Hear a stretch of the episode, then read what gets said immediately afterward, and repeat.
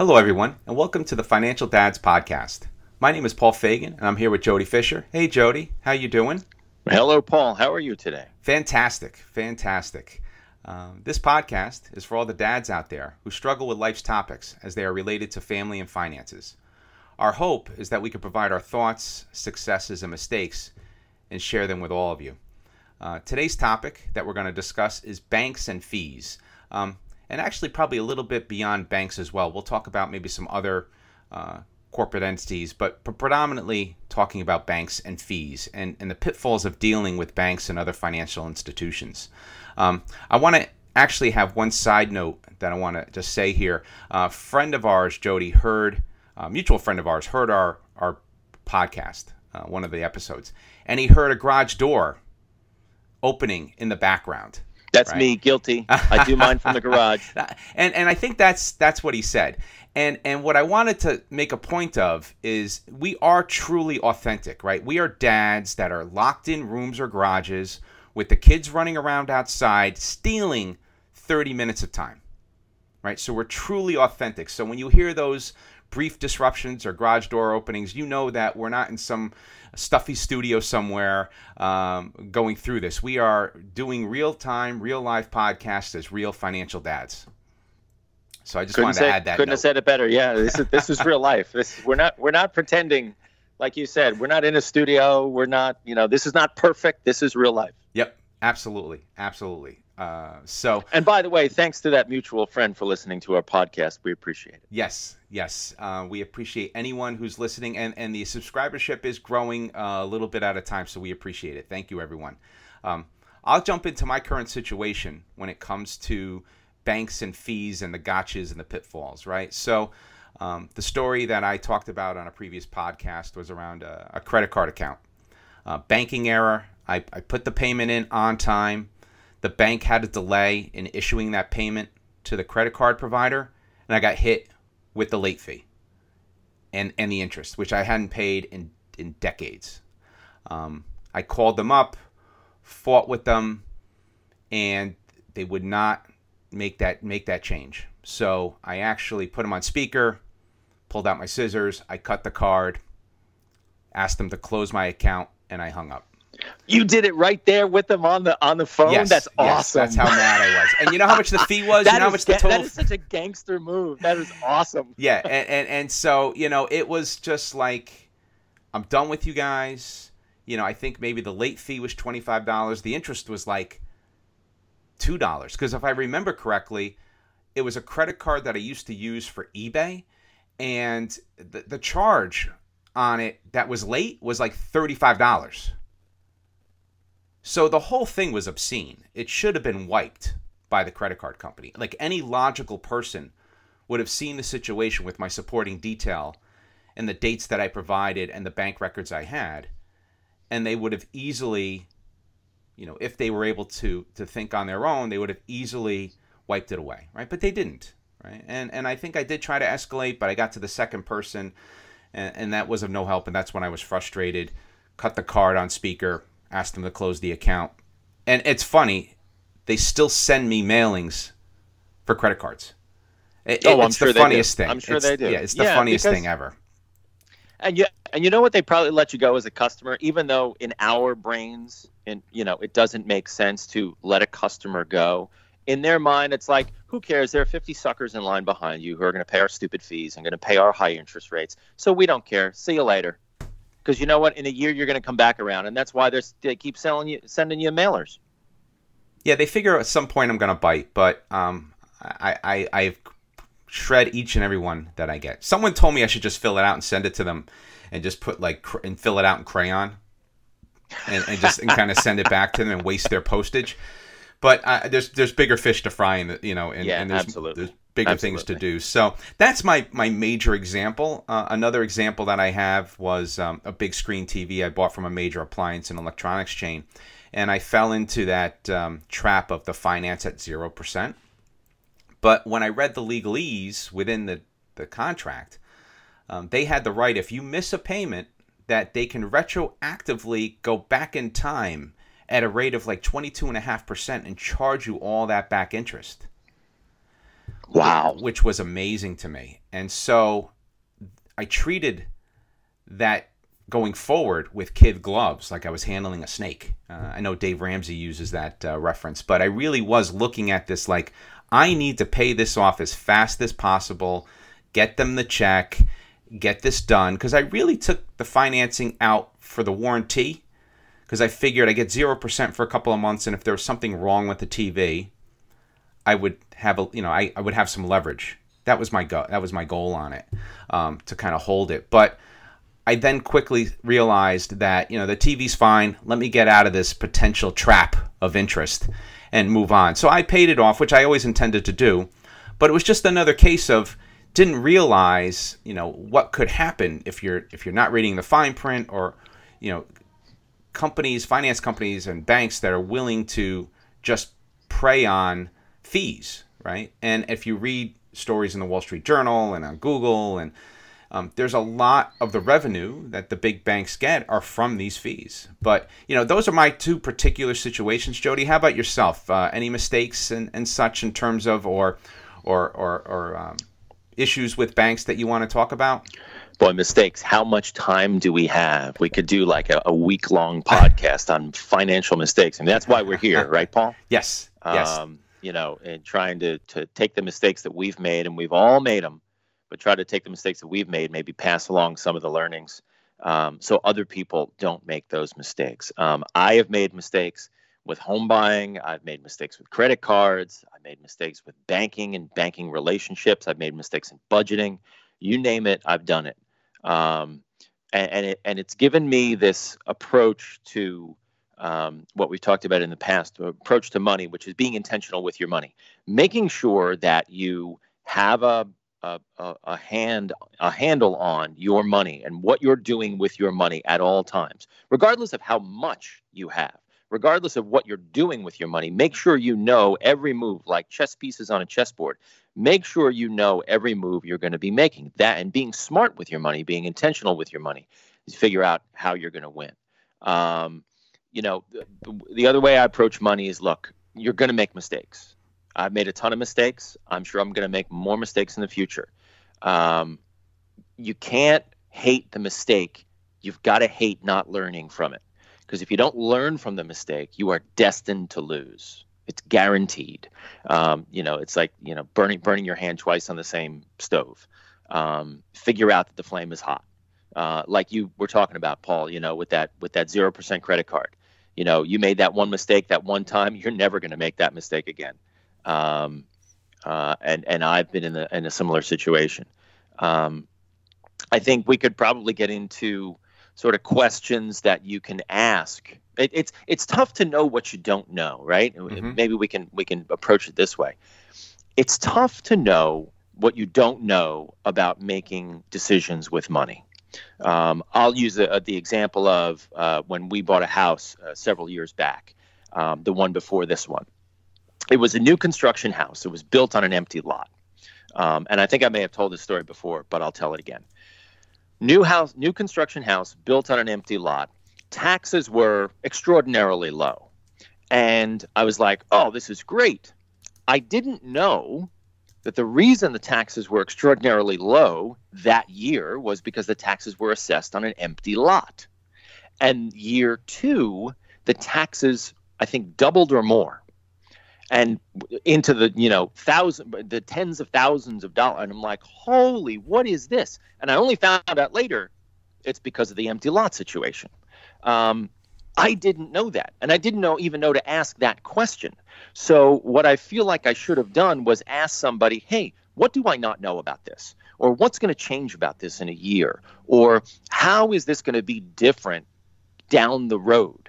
You know, if you ask a professional who's involved in the transaction, you know, if I had asked my real estate agent, if I had asked my bank, if I had said, you know, tell me what I don't know, they would have been like, oh, you're fine, you know everything, or whatever. They don't know what you don't know either. So you've got to prompt them. You've got to pull this stuff out like teeth.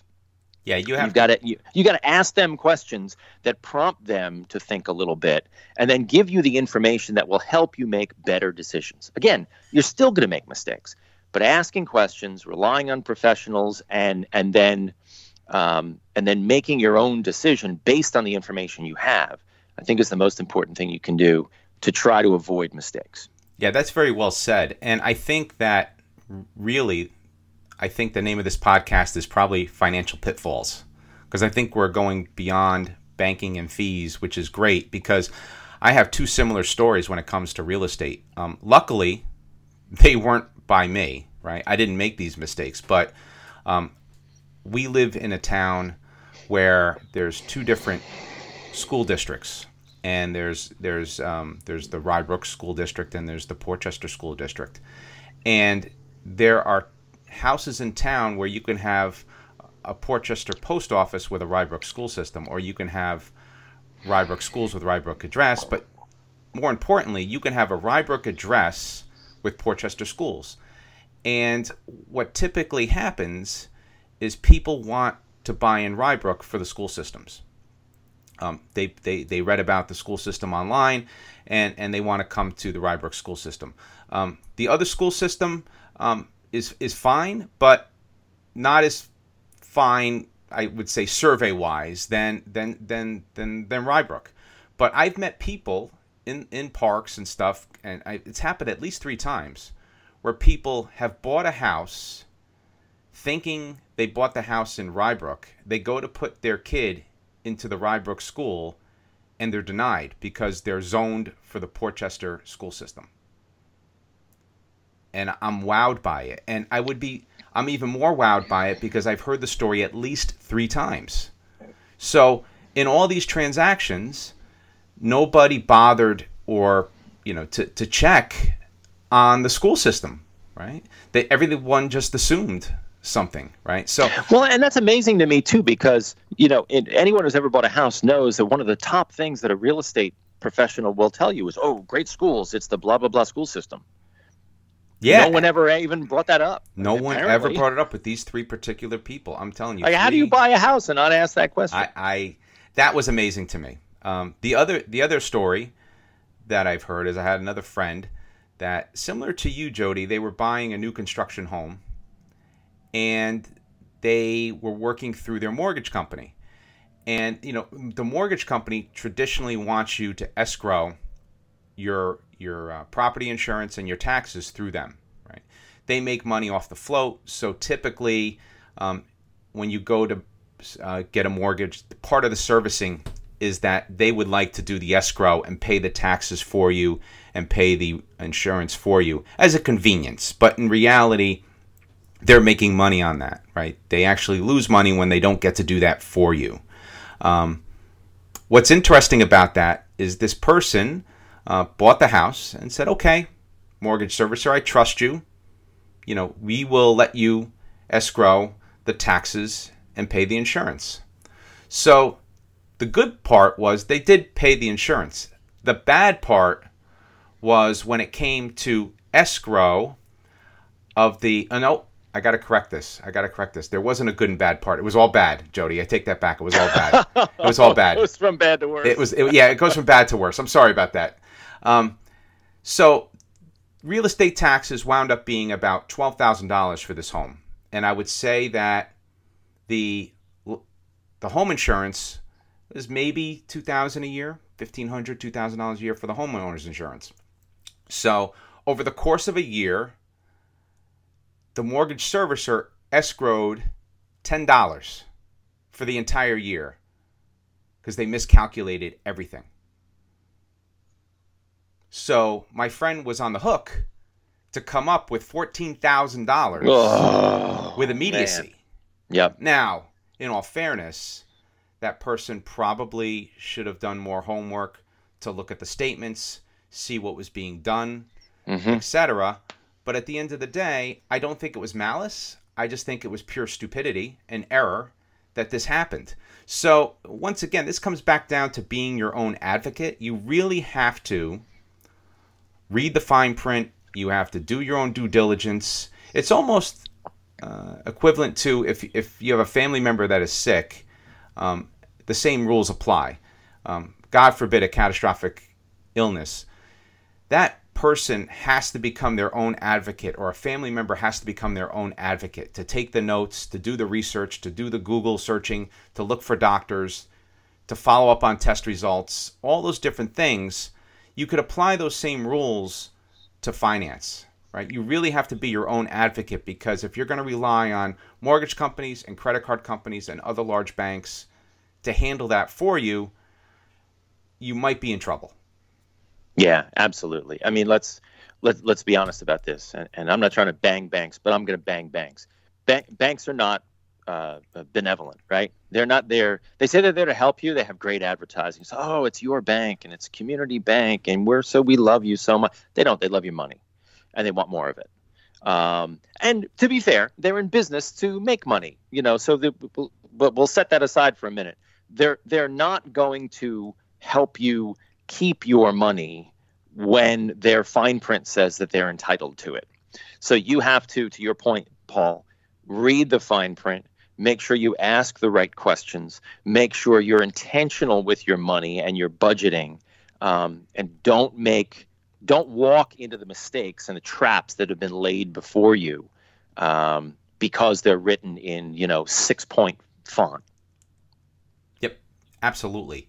And I know that from my perspective on all the things, I'm very careful when doing transactions, but once in a while I'll get caught, right, in some sort of bear trap, right? The good part is if you get caught in one of those bear traps of finance, the key thing is stay calm, assess the situation, realize you may have to take a hit for some, like I said before with my late fee, it just happened. I trusted couple of institutions to do the right thing. They didn't do the right thing. And then learn from those mistakes, right? Do your proper escalation on those calls to see if you can get the issue resolved or get the fees wiped away. But for the most part, you have to learn. I think you said that. Yeah, you said that early on in the podcast. You have to learn from those mistakes. You have to make sure that you're not repeating the same mistake twice. I know on a past podcast, you talked about closing of accounts, which was interesting when you were transferring, had too many transfers. That was very interesting. And was that between the same bank or between two different banks? What was that? Nope, that was within, and I won't name the bank, but it was within a single bank. And this is a big bank, because the other thing I wanted to just quickly touch on is that for the most part, the frustration that we're venting here is about the big banks, the impersonal banks, right? We also bank with a credit union that is nothing but wonderful and gives us an extraordinarily high interest rate on our savings accounts. So, to the degree that you can, I would recommend people check out credit unions. Because they can be wonderful institutions, and the experience we've had with the one that we use is tremendous. Going back to the transfer hit, this was a transfer back and forth between a checking and a savings account within a big bank, and the direction was I couldn't exceed. I think the number was 6 transfers in a given 30-day period from the savings to another account. And in this case, I was transferring money from savings to checking. And the way my budget is set up, that's what we do. Weekly, we transfer a certain amount of money, a set amount of money from the savings to the checking to cover bills and blah, blah, blah. And we build up that savings account as we can. And so I exceeded whatever the number was, 6, the number of transfers from savings to checking. And on the 7th one, I got the automated message within the banking app, and then a letter home that follows up, because they follow up with hard copy, saying you have exceeded and we're automatically closing your account according to federal law. Now, I never bothered even looking into what federal law it was, but I went into the bank and I was like, WTF. I've been banking here for 15, 20 years. What do you mean you're closing my account? And the woman who was there, who was very nice, said, "Oh, don't worry about it. We'll just open you a new savings account." And I thought to myself, that is so stupid. Like, either the federal law is stupid, right? Because it's my money. I'm just moving it from one account to another. 2, the federal law sets up a situation by which you are constantly opening and closing accounts. That's wasted energy. Unless somebody's, and I'm sure, unless somebody's profiting off this in some way, this just seems so dumb. Now, the only reason that I kept it there, it was because it took me 5 minutes to open a new account. And they didn't take away my money, obviously. They just closed the account. And they didn't shift the money anywhere. And then I just went in 5 minutes, I opened a new savings account. They shifted the money over to that new savings account. You know, once it washed out of the old one and that balance was zero, boom, I shut that account down off my profile and it was gone. But it just seems so ludicrous. And of course, when you get that note in the mail, you get that notification, we are automatically closing your savings account. Like, really? And you want to pull a gangster move that you pulled with the credit card company and call somebody up and pound them and then clip the card up so they can hear it. Yeah, that's probably, it's interesting. The amazing, and I've done this too. And that was probably the one time where I did cut ties with the bank. But a lot of times these big financial institutions, like you said, they have this idea of stickiness where you stick with them because, like you said, they're just going to give me a new account and my money's already there. If they give me my money, I have to go find another account, and go to a new institution. And what I was thinking too was that, then I got to reset up my direct deposit and I got to do all the bills and, you get entrenched in an institution. And so it's more trouble for you than it is for them when something like that happens. Very true. And that's why me and my wife, we have... And it goes back to I've said on another podcast where we actually still cut physical checks to each other for the monthly expenses because our joint account is with Bank A and our personal accounts are with Bank B. And when we try to do a transfer between the two banks, inevitably there's fees on both sides for the transfer because you're going to another bank. It would have been easier many years ago to consolidate the joint checking into one. But for some reason, because of the stickiness, because I have to get new checks for the few checks that I have to write, I have to change the account numbers, I have to change direct deposits, whatever these different pieces are, I don't do it. So I live in this situation where I'm still cutting checks. Now, they've made it easier because I could take a picture of the check and send it. But it would be easier to do it with mouse clicks. And maybe at some point after listening back to this podcast today, maybe it'll motivate me to consolidate and finally get rid of that one joint checking and put it into the other institution where we have all our banking. But then it comes down to risk. And I know it's not a huge risk, but putting your eggs in one basket. And I'm not talking about the monetary risk, but more around the risk of access, right? So if all your money is in one institution and something happens to that institution, yes, you'll get your money. Everything's FDIC insured and all those different pieces.